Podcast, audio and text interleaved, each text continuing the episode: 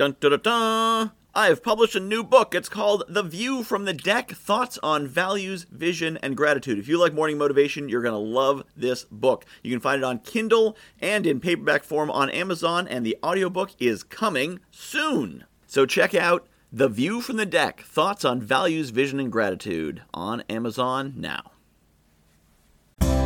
My seven year old daughter is doing great at learning chess. She's doing great at it.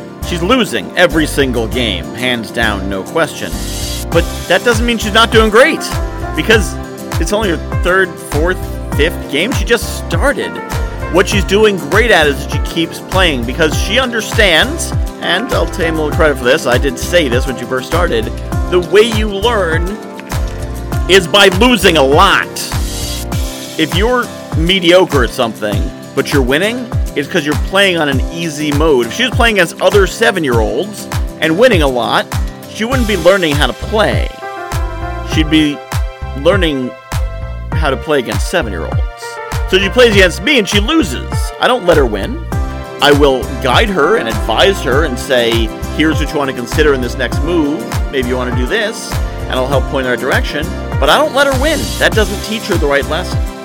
And I've told her, you're gonna keep losing until you finally get it. Then one day, one day, you might win. And that's how you're gonna know when you got it. And then you keep playing, and you're gonna win again, and again, and again. Same is true in life and entrepreneurship and everything else. You only learn by getting out there and losing. No one ever wins their first time out, unless it's luck.